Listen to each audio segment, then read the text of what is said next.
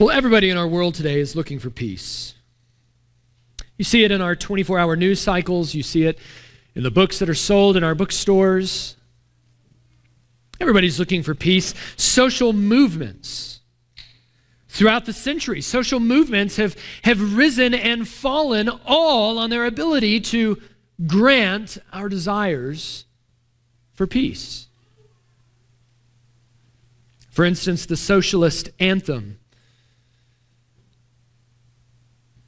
La Internacional, it's gone under a number of revisions, but it says, This is the year of our struggle. And after this, there will be no more struggle, only peace. Well, that year has not come. The wars have continued. Socialism promised peace, but ultimately failed, as will every human movement. But we know a different kind of peace. We know a conflict that is more personal and more subjective. Stress and anxiety, worry about what will happen, a gnawing hunger about what we should do when big decisions are in front of us. Graham Greene, in his famous novel, The Heart of the Matter, the main character, he writes this about the main character For he dreamed of peace by day and night. Once in sleep, it had appeared to him as the great glowing shoulder of the moon heaving across his window like an iceberg, arctic and destructive in the moment before the world was struck. And by day, he tried to win a few moments of its company crouched under the rusting handcuffs in the locked office, reading the reports from substations. Peace seemed to him the most beautiful word in the language. My peace I give to you. My peace I leave with you. O Lamb of God, who takest away the sins of the world, grant us thy peace. And in the Mass, he pressed his fingers against his eyes to keep the tears of longing in. Do you know that longing for peace this morning?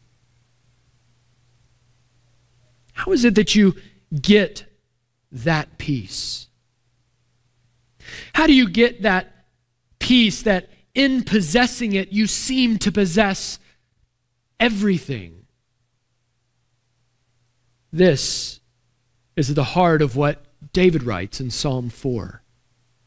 Psalm 4 is all about peace. The big idea of the psalm is essentially this. If you're taking notes, this would be my sermon in a sentence. That when we depend wholly on God and His promises, we find peace. When we depend on God and rest on His promises, we find peace. With that in mind, listen to the reading of God's Word, Psalm chapter 4. To the choir master with stringed instruments, a psalm of David. Answer me when I call, O God of my righteousness. You have given me relief when I was in distress. I'll be gracious to me and hear my prayer.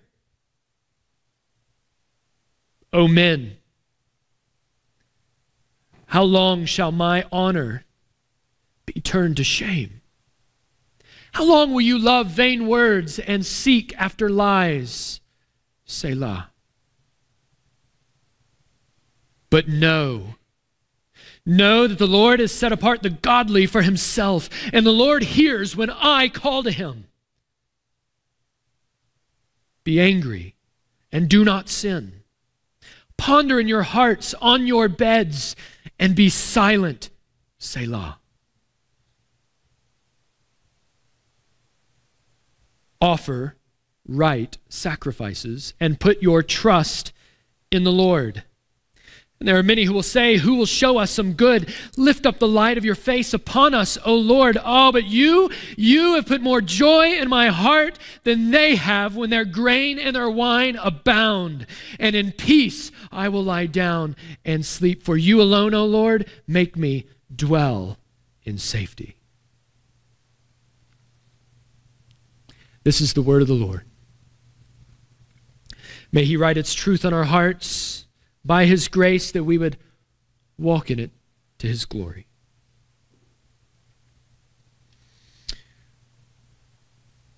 What does God want us to be like?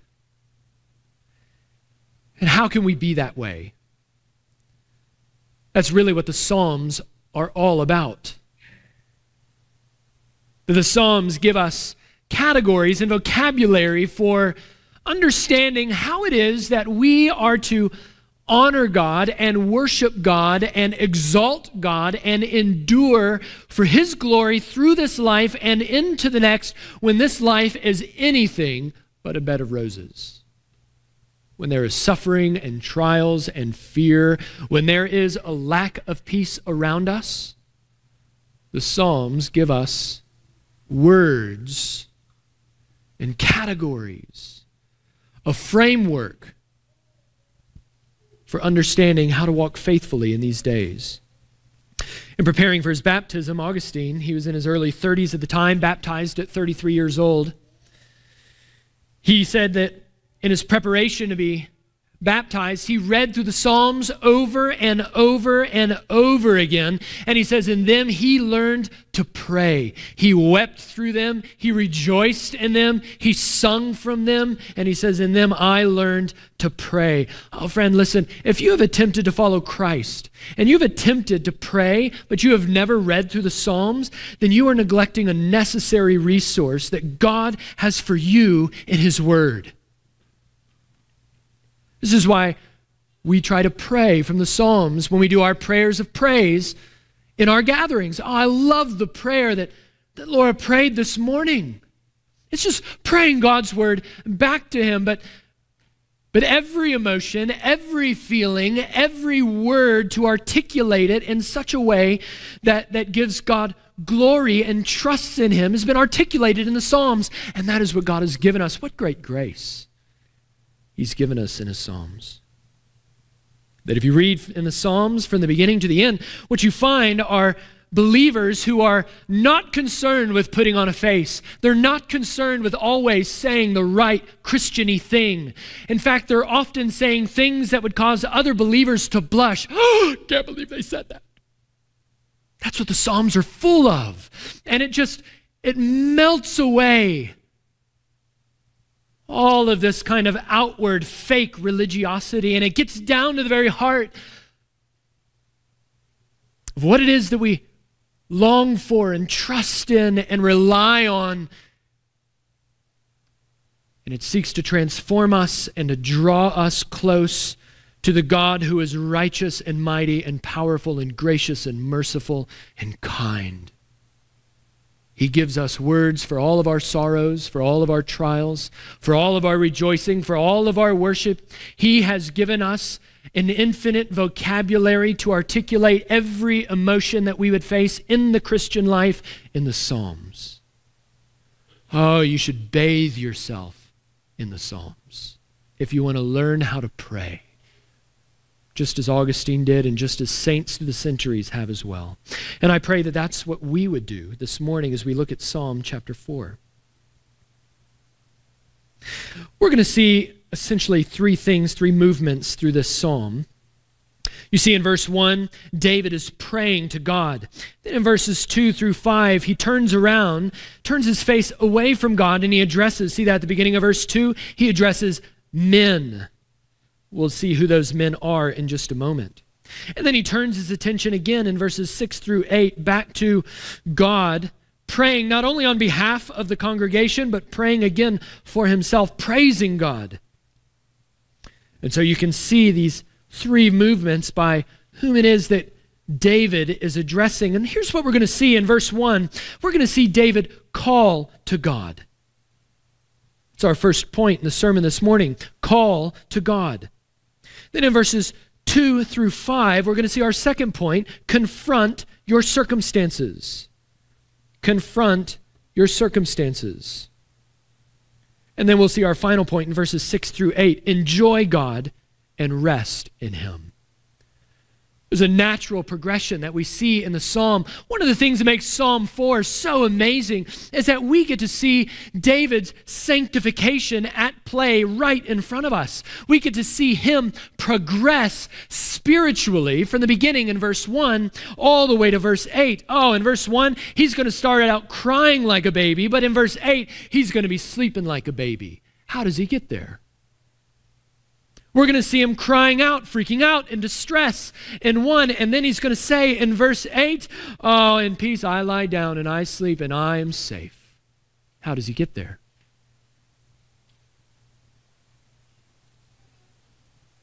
Well, I want to suggest that the way that David gets there is the same way that you and I get there. That as you face trials and tribulations, as you face difficult relationships and circumstances in your life, first, call to God. Second, confront your circumstances. Third, enjoy God and rest in Him. That's the progress, the progression that we're going to see in Psalm 4. Let's consider our first point in chapter 1 call to God says, Answer me when I call, O God of my righteousness. You've given me relief when I was in distress. Be gracious to me. Hear my prayer. It might seem odd to you when you look at the beginning of verse 1 that David is pleading to God to answer him when he calls. Some of you may be thinking, isn't that what God does? Isn't that kind of like God's job is to hear us and answer us when we call? Oh, but listen, David does not presume upon God the way that we are too often tempted to presume upon God. God is not obligated to hear our prayers simply by virtue of creation. He created us. He is God. We are not. We cry to Him, pray to Him. He is therefore obligated to hear us. The Bible teach, does not teach that. In fact, Jesus teaches that God does not hear the prayers of the wicked. So David does not presume upon the kindness of God. Because he understands two things. We see this, two qualities in David's prayer. The number one, David's prayer is a humble prayer. But secondly, we're going to see that it is an honest prayer that first it is a humble prayer. Consider David's humility in this prayer, verse 1. He says, Answer me when I call. He's not presuming on God. Why? Because he says, You are the God of my righteousness. Some of your translations say, My righteous God.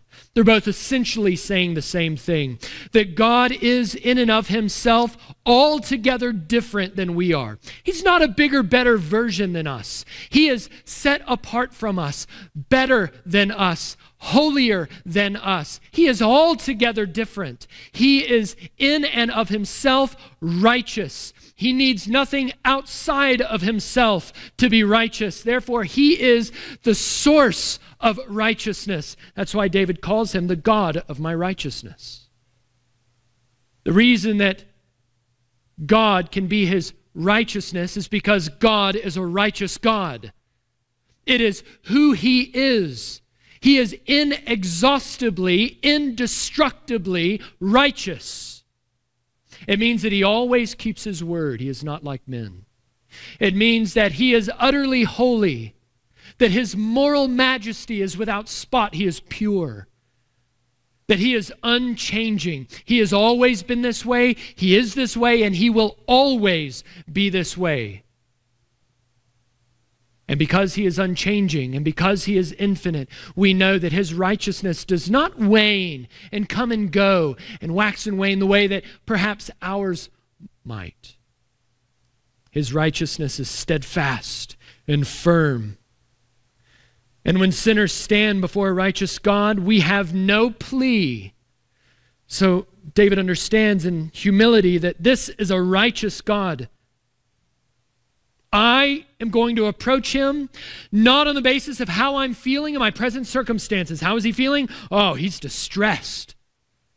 I'm not going to approach God in the way that I perceive Him acting in the middle of my difficult circumstances. I'm going to approach God in the way that He has revealed Himself to be, and He has revealed Himself as the righteous one. He is the righteous God of Israel. I can approach Him as no other.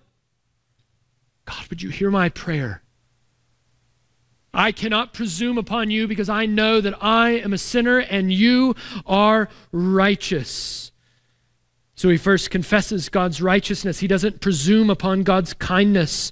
But then look at what he does in the second part of verse 1. He appeals to God's grace. Be gracious to me and hear my prayer. He understands that if God is going to be able to meet his needs, then God must be righteous. But if God is going to hear his needs, God must be gracious. And God is both. That he is the righteous God who is transcendent and separate and apart from that which he has created, and he is the gracious God that condescends to his people. Oh, friend, the righteousness and the grace of God seem all throughout the Old Testament as irreconcilable ideas. How is it that God can be both righteous and yet at the same time gracious? How can he be one who, who hates sin and yet forgives sin? How can he be one who cannot even dwell in the midst of sin and yet dwells in the midst of his people? How is that possible? And the answer is because all of the promises of, that God has made find their yes and amen in Christ. In Romans 3, we see the righteousness of God, the very righteousness that David is proclaiming here. The righteousness of God is revealed in Christ, who on the cross became both the just and the justifier of the one who would trust in him. That he is both just, that is righteous, and he is loving that in Christ the righteousness and the grace of God meet, and at the cross they kiss, and they are perfect friends. And so David doesn't presume. He doesn't operate on how he's feeling, he doesn't operate on what he's experiencing. He's going to approach God on the basis of who God has revealed himself to be. And he says, I am going to approach God as one who is righteous. He is altogether righteous. And yet, if he is going to hear my prayer, he must be gracious. And that's exactly what we see. Friends, troubles in this life will either drive you from God or will drive you to God. If you're a Christian here, then troubles in this life serve to wean you off of this world, trusting in yourself, trusting in riches, trusting in your own wisdom, and to bring you, by God's grace, back to God in a deeper, more hopeful reliance on Him. Perhaps, though, if you're here and you're not a Christian, and you consider trials, you consider suffering in your own life, and those have been the very things that have driven you away from God. You've said, How is it that a loving God could ever allow such a thing? Well, friend, I would encourage you to consider closely as we work through Psalm 4 this God who is both righteous and yet loving, who both allows suffering into the lives of this world and people and yet uses that suffering for his perfect ends. And so David calls on God. But then look at what he does in verses 2 through 5. Right after he calls on God, he confronts his circumstances. We're going to see in verse 2, David confronts his enemies. And then in verse 3, we're going to see David correct his enemies. And then in verses 4 and 5, we're going to see David command his enemies. He's going to confront them, correct them, and then he's going to command them. Look at what he says in verse 2. Here's David confronting his enemies. Oh man, how long shall my honor be turned to shame? How long will you love vain words and seek after lies? The old preacher Chrysostom, the golden toned one, He said that if I had one sermon to preach for the rest of my life, one sermon to preach and then die, this would be it. Uh, he would preach from Psalm 4, verse 2. How long will my honor be turned to shame? How long will you love vain words and seek after lies? The honor that David is talking about there in verse 2 is the honor that is due to David as a ruler. Everyone knew that Samuel had anointed David as king. You can read more about that in 1 Samuel 16. Perhaps you might take 15 minutes this afternoon to do that. And so David isn't the one that chose this honor, God chose him. And so this was David's honor, God's choosing him and anointing him, and they had turned it to shame with, look at this in verse 2, vain words and lies. They were slandering him. And they're doing all of this in the midst of what seems to be trials in the kingdom. Nobody really knows. Psalm 4 isn't clear on what is the source of the distress that that David is facing. Some scholars believe that verse 4 or chapter or, sorry, Psalm 4 should be connected with Psalm 3. And that it's just an ongoing meditation in Psalm meditating on the circumstances that he is facing with Absalom, his son. In which case, Absalom, his son, the one who should be most loving of him, most loyal to him, has proven to be now his greatest enemy the one who should be guarding him, promoting and protecting him, has now set himself up as the one who is doing injustice to him. Perhaps that's the case. We don't know. Or perhaps, according to verse 6 and 7, it might be that they're in the midst of a famine. That there's not a whole lot of wine, there's not a whole lot of grain. And so David has become, as any leader would in lean seasons, public enemy number one. He's become the source of, of slander. He's become the 24 hour news cycle in Israel, is making sure that everybody knows how unfit he is as a leader, of how unworthy he is to sit on the throne on which he sits, on that he can't be trusted, on how you shouldn't look to him to lead us, to guide us, to speak to us. They've been loving vain words, and they've been seeking after lies. Well, by slandering God's anointed king, they are blaspheming God himself.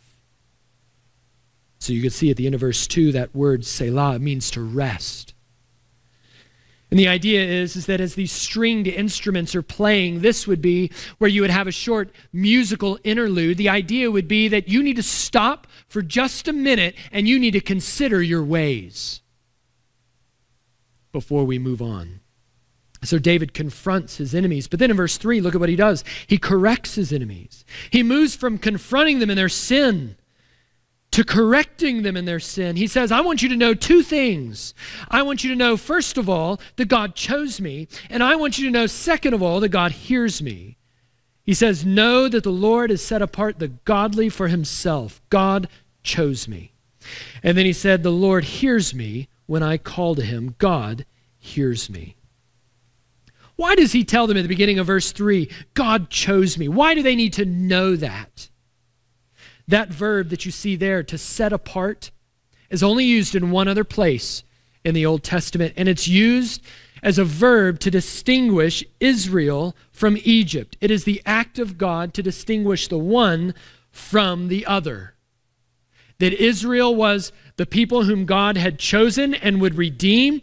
Egypt would be the people whom God has judged for their actions against his people. Well, here, David, by using this language, is essentially saying God has set himself, set me apart for himself in the same way that he set Israel apart from himself from Egypt.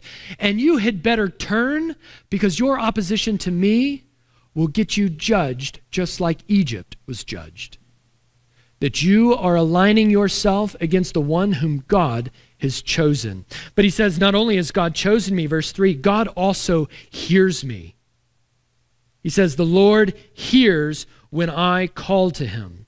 You may think that because the rivers have run dry and the, the storehouses are lean with grain, that God has shut off that fountain and closed his ears to me. Oh, no, but you need to know God hears me. It's kind of like the kid on the school playground when he's facing bullies. And the bullies are rallying around him, pompous and arrogant in their attitudes and they're going to pound him to a pulp. And he calls, and his big brother, who's home from the military, steps up behind him because he hears me. This is the kind of, of warning that David is issuing to his people. God has chosen me. He's on my side, and He hears me. He has not drowned me out, and He has not turned off the faucets of His favor. He is on my side. He hears me, and He will come to my aid, and you do not want to be found against Him and His anointed. David's confidence. In verse 2, to confront his enemies. And in verse 3, to correct his enemies was all based, verse 1, on God answering when he calls. Verse 3, the Lord hearing him when he calls. That his God is a righteous God and yet is gracious to him. Proving his grace to him and choosing him and validating his grace to him by hearing him. He says, Because God chose me, God hears me. I wonder if there might be a couple things that we could take away from these first handful of verses. Let me give you a couple. Some of you I know are facing circumstances, big decisions, difficult relationships, suffering and trials in your own life, even opposition for the gospel's sake, perhaps like you see David facing here, where men have come against the Son of David, God's anointed, the King of Kings, Christ Himself. And as you stand with Christ, they have aligned themselves against you. Whatever it is, friend number one, look to God, then look to your circumstances. Look to God, then your circumstances. Oh, our temptation is to look to our circumstances first, to weigh all of our options, to come up with a plan A, a plan B, and a plan C, and then to come up with backup plans for all of those plans before we ever stop and pray before we ever stop and acknowledge that even in the midst of my greatest suffering, God is righteous. And that even in the midst of, of opponents shouting down at me, God is gracious and He hears my call. That He can hear me even over the shouts of others. Friends, when we look to our circumstances before we look to God, we will inevitably attempt to address and confront those circumstances in our own wisdom, and we will make those circumstances infinitely worse than they currently are. Oh, you might find temporary relief. But the ongoing consequences of walking in your own wisdom and not according to the fear of the Lord will always bring back greater pain than the pain you're presently experiencing. And before you turn to confront your circumstances, look to God. Secondly, don't look to God, then look to your circumstances. Secondly, talk to God, then talk to your adversaries. There are some of you in here that need to have hard conversations with difficult people. People that you work with, family members, those who have wounded you, those who perhaps have committed injustice against you. And you need to have a hard conversation. Before you talk to that person, you need to talk to God. You need to approach him on the basis of his righteousness. And you need to see him for who he is as a God who is gracious to hear. And you need to get your own heart rightly oriented toward God in such a way that you would view that other person the way God views that other person. Not through the lenses of your bitterness, not through the lenses of your hatred, not through the lenses of your inconvenience, not through the lenses of this person holding you back or whatever it may be, but rather through the lenses of how God Himself views that person. That you need to talk to God before you talk to your adversaries. Spurgeon put it this way Surely we should all speak more boldly to men if we had constant conversation with God. He who dares to face his Maker will not tremble before the sons of men. And that's exactly right. There are some of you here who tremble at the idea of having certain conversations with certain difficult relationships because you are full of fear for how that turns out and you have not yet talked to God about that. There are some of you here who have not ever shared the gospel, or it's been a long time since you've shared the gospel with neighbors or coworkers or family members because you are fearful of how they're going to respond. Should they stand against you and the anointed king with whom you stand? Yet have you taken a moment to pray, to talk to God before you talk to men? Spurgeon is right. We would surely be much more bold in the way that we speak if we have constant conversation with God. That if we dare face our Maker, the righteous God who is yet gracious to condescend to us, then why would we ever fear and tremble before men? When the Lord has set apart the godly for himself, and when the Lord hears us when we call. Do you believe that?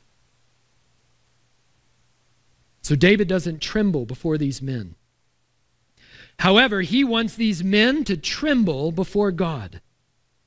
I love this. You see David's heart for these men. His heart is not ultimately to put them in their place. His heart is not ultimately to exact vengeance on his own. Vengeance is mine, says the Lord. Vengeance looks really good on God, but it looks really bad on sinful men. What is David's heart for these men? More than anything, David longs for and is willing to enter into difficult circumstances with difficult relationships because he wants to see their repentance. He wants to see them won to his side, worshiping with him. And look at what he says. Be angry. That word translated in some of your in some of your Bibles is tremble. And that's probably a better translation. Tremble and don't sin. Ponder in your own hearts on your beds and be silent. Offer right sacrifices and put your trust in the Lord. His primary concern is not his own vindication, his primary concern is their reconciliation to the one true and righteous God. That when you talk to God before you talk to men, and when you look to God before you look to men, all of a sudden your concerns become God centered and not man centered and me centered. Your concerns become God's concerns, and that's exactly what we see with David as he faces his enemies. He longs to win them to God because he knows that's their greatest good. Not to simply win the conversation or to win the argument, he wants to win them to God. So we've seen in verse 2 David confront them. We saw in verse 3 David correct them. And now in verses 4 and 5 we're going to see David command them. In verse 4 David's going to command his enemies to turn from sin. And he's going to give four aspects of repentance. Number 1, he's going to say you need to tremble.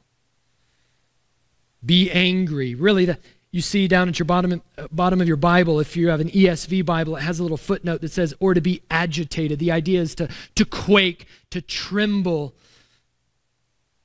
Given the idea of trusting in the Lord and offering right sacrifices, tremble makes more sense. He says, tremble. Because it's a terrifying thing to face God's judgment. It's a terrifying thing to stand against the king whom he's anointed and be found as his enemy. No, tremble. And secondly, he says, do not sin. That those who tremble before God are eager to put sin to death, and yet those who love sin will not tremble before God. They're full of pride, and he says, tremble. Do not sin. Put that sin to death. How are they going to do it? Thirdly, ponder or literally speak to your own hearts. He says, You're going to have to get by yourself and you're going to have to get honest with God. And he says, Well, how are you supposed to do that? We've got busy lives. We wake up in the morning. We're tending to politics. We're tending to our fields. We're tending to our households. When are we ever going to have time to do this, to have time to just meditate and speak to our own hearts, to ponder it in our own hearts? And he says, Do it on your bed. Eventually, you're going to lay your head on your bed and you're not going to have anything left to do, and you're going to be sitting there in the quiet, and you need to ask yourself questions. You need to learn to speak to yourself. Have I loved God today by obeying his commands? Have I loved God by believing his promises? Oh, friends, listen, we are not to go through life thoughtlessly about our relationship with to God and to his word. To just flitter through life, only giving occasional thought and meditation to the state of our own life and our own soul. Here, in a very practical way, David says one way that you can do this every single day is when you lay your head on your pillow at night, turn off the screen, turn off the phone, put the book away, and think and meditate and ask yourself and interrogate yourself according to God's word. Have you loved God by obeying his commands? Have you loved God by believing his promises? So he says you need to learn to speak to yourself on a regular basis. Get in your beds where it's all silent and speak, and yet as you speak, be silent. What does that mean? To speak and yet be silent? It means that they're to be still before God. He's saying, let God's law shut your mouth. No more justifying, no more minimizing, no more blame shifting, no more victimizing, no more any of this. You stand as a sinner before God who is wholly righteous. And the only means by which you are able to come to Him in such a way that He would consider you a son or a daughter, much less hear your prayer, is if He condescends to you in His grace. And He's done so in the person and the work of Jesus Christ. Have I trusted in Him? Has all of my day and all of my thoughts and all of my mind and all of my heart and all of my soul relied on Christ today? Because the law is meant to show us a number of things. The law is meant to show us what is good. God is good, we are not. It's meant to show us what is wrong. Sin is the problem. That's our biggest problem. It's meant to show us what is needed. That is, a substitute in our place to reconcile us to God. And so the law points us to provision that God has provided for lawbreakers in the person and the work of his Son, Jesus Christ. And so David looks at this group. He looks at these men, these who have set themselves against his anointed king, and he says, You need to tremble before God. You need to turn from sin. Don't do it anymore. You need to speak God's word into your own hearts, and you need to be silent before him. No more justifying, no more minimizing, no more blame shifting. None of that. Bible says the whole world is shut up by the law of God. It's rendered silent. We have the little inner lawyer inside of us has to sit down because he has nothing left to say. Be silent before God. But then he says, don't just turn from sin David commands them, secondly, in verse 5, to trust in the Lord. He says, offer right sacrifices and put your trust in the Lord. True repentance leads to true worshiper. David is concerned with winning to himself more worshipers. He understands that sin at its very heart is a problem of worship. It's a problem of not trusting, of not believing, of not relying. And so he says, offer right sacrifices and put your trust in the Lord. Now, he doesn't say here what the bad sacrifices were. It could be that they offered unauthorized sacrifices to false gods. It could be that they were offering wrong sacrifices to the right God, like Nadab and Abihu. It may be that they were offering the right sacrifices to the right God, but with the wrong motives. They wanted to be seen and they were concerned only with outward appearances, but their heart was not contrite, and they had no desire to love God and love others. Either way, he says, offer right sacrifices. Those right sacrifices are to remind them of the holiness of God and of the horror of sin and of their need to be forgiven of sin though a spot, through a spotless substitute dying in their place. And we've seen these right sacrifices today give way to a final sacrifice. That is the once and for all sacrifice of God's very own Son, the Passover Lamb, Christ Jesus, our Lord, no more sacrifices need to be offered. And yet, the only way to come to God through Christ is to put your trust in the Lord. That it's not sacrifice for sacrifice's sake, it is sacrifice for the sake of trembling before God and seeing our sin as it rightly is, and then beholding His marvelous, wonderful, infinite grace given to us through a mediator, through a substitute in our place, through Christ Jesus our Lord. So he says, offer right sacrifices. Put your trust in the Lord. Have a heart, a right heart toward the Lord. I'm not interested in your outward actions. I'm interested in your heart being transformed, in your fearing the Lord, in your trusting the Lord. And so David confronts here his circumstances. For any of you here today and you are not a Christian, the same thing that David is calling his enemies to do is the same thing that Christ calls men everywhere to do even today. In the Gospel of Mark, for instance, Mark chapter 1, we see Jesus traveling through all of Galilee saying, Repent and believe in the gospel. And that's exactly what David is saying here. Repent and believe in the good news of a God that reconciles enemies to himself by his grace. Friend, that God is still active reconciling sinners to himself. But it's not one that you're going to be able, this reconciliation, this right standing before God, this is not something that you're going to be able to accomplish by trusting in yourself. It's not something that you're going to be able to do by, by offering more sacrifices. Well, maybe if I start going to church more often. Maybe if I write a slightly bigger check this week to the church. Maybe if I, maybe if I show myself and, and volunteer my time for, I don't know, a nonprofit organization somewhere. Oh, none of those sacrifices can win you back to God. Only God Himself, by perfect payment being made by his Son through his perfect life and his death on the cross in the place of sinners can do what you can never do. Friend, what David is calling these enemies of his to do is what God is calling you to do. You, because of sin, are an enemy of God.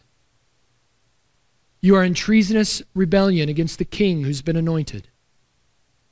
And he is calling you today to no longer trust in yourself to trust in your own wisdom, to no longer love vain words and to seek after lies, but to trust in the Lord. Right? Have you trusted in the Lord today? Have you trusted that Christ is sufficient to cover all of your sins and to win you back to a God who is capable of taking you from being an enemy and turning you into a friend?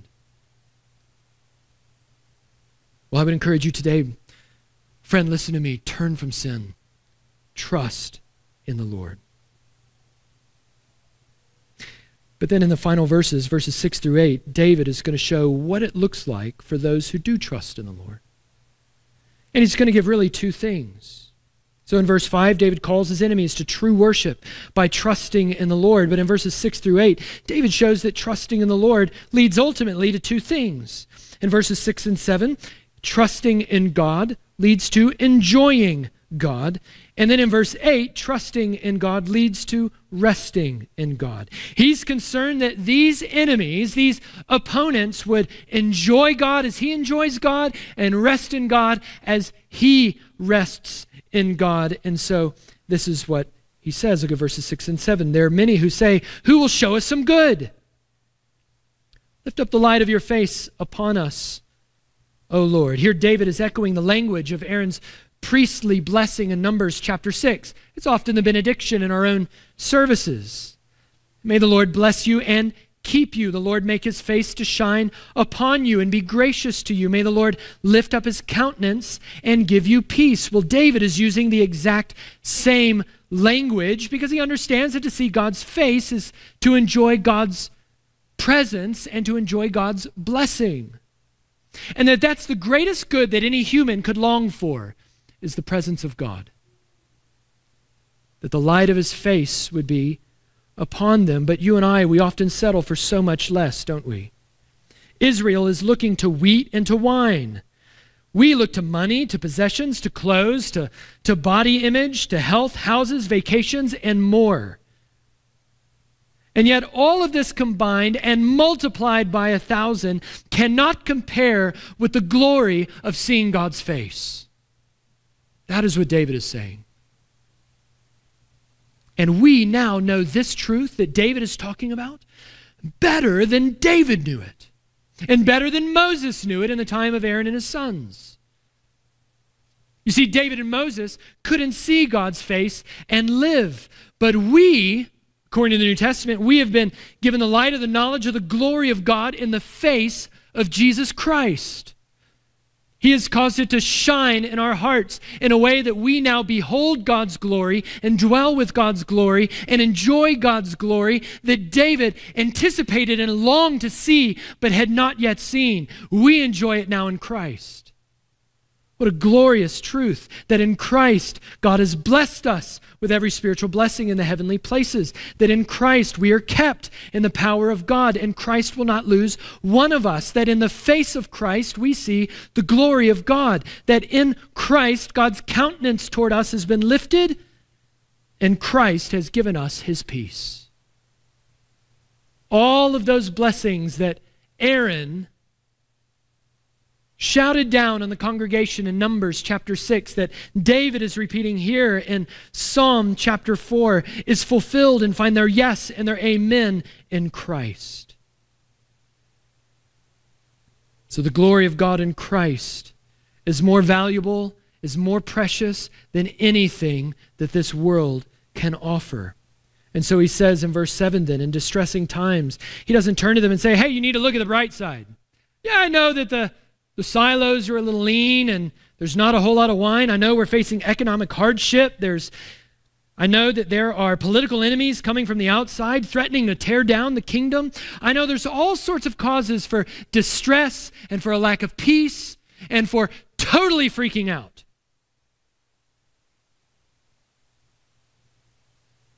But I want you to consider all the good things that you have. I mean, consider the things that you have that some of those other nations don't have. Consider all the good things that God has given you. No, God, David does not tell them to look at the bright side. David says, Look to God.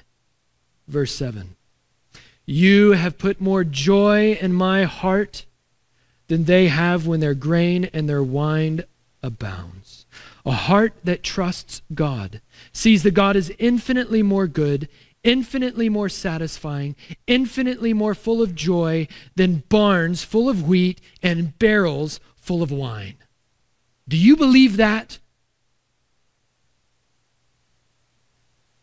I've had conversations with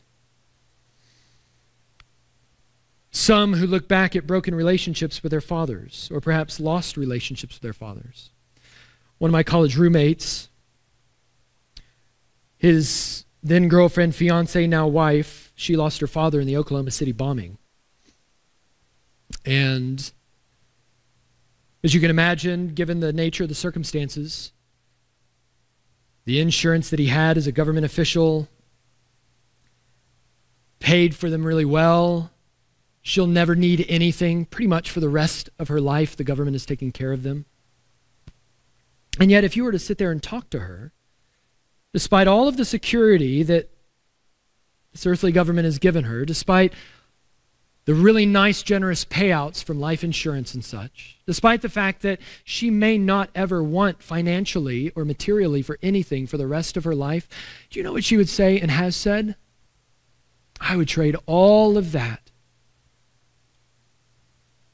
to have one more day with my dad. I've had conversations with some of you Do you look back at broken relationships with your dad, dads who have left you. Or perhaps dads that loved work more than they loved being at home 80, 90, 100, 110 hours a week, and you never saw them and you never spent time with them, and yet he would shower you with gifts. That was his way of making up for his absence. And yet, as I've talked to some of you, you'd say, I'd give back every single one of those gifts just to be able to spend time with my dad. Why is that such an innate, natural way of thinking and feeling toward our earthly dads?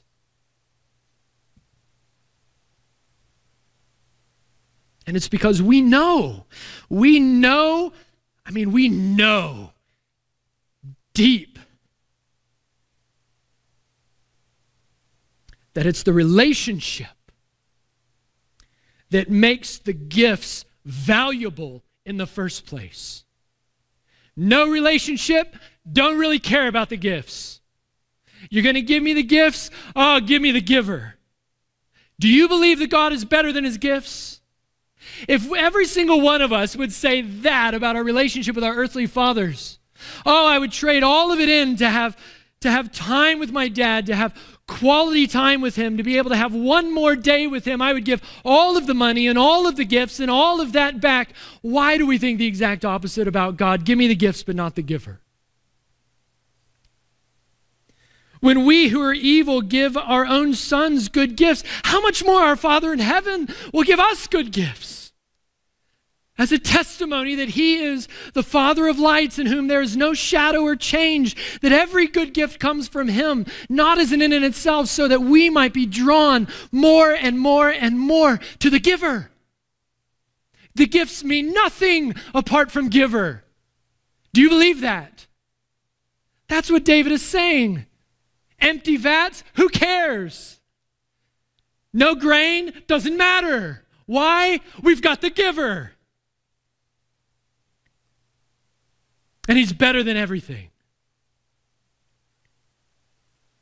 That you have put more joy in my heart than they have in their grain and their wine. God is better than his gifts. Oh, brothers and sisters in Christ, God has given you the greatest thing that is himself.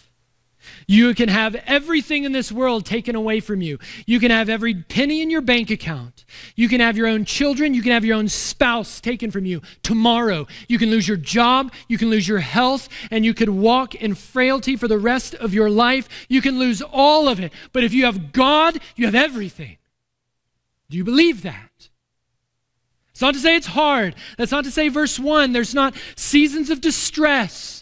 But in those seasons, do you go to God and do you find that He's infinitely and satisfying and that He's so much better as giver than any of the gifts that He could give you or in His wisdom that He takes away? Do you believe that? That God is that good, that God is that satisfying, that He is enough for you today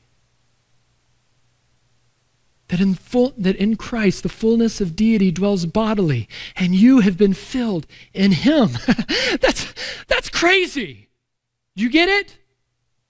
In Christ, the fullness of deity dwells bodily. All that God is, all of His eternal, infinite, all satisfying, self sufficient reality is in Christ, and you've been filled in Christ. Insofar as Christ is lacking in nothing, you, believer, are lacking in nothing because you've been filled in the one in whom the whole fullness of deity dwells bodily. That's crazy. That's what you have in Christ. Do you believe that?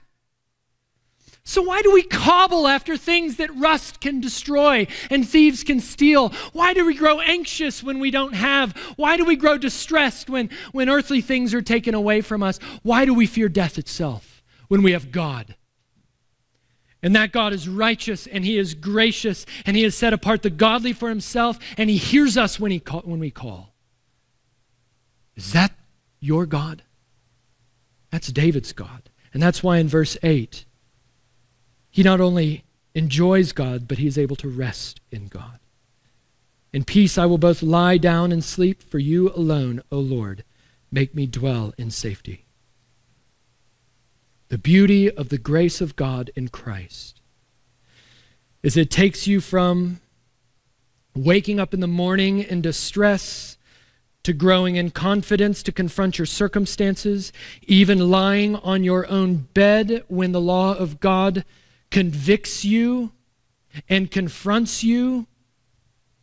The grace of God causes you, even through all of that, to lie down and to sleep.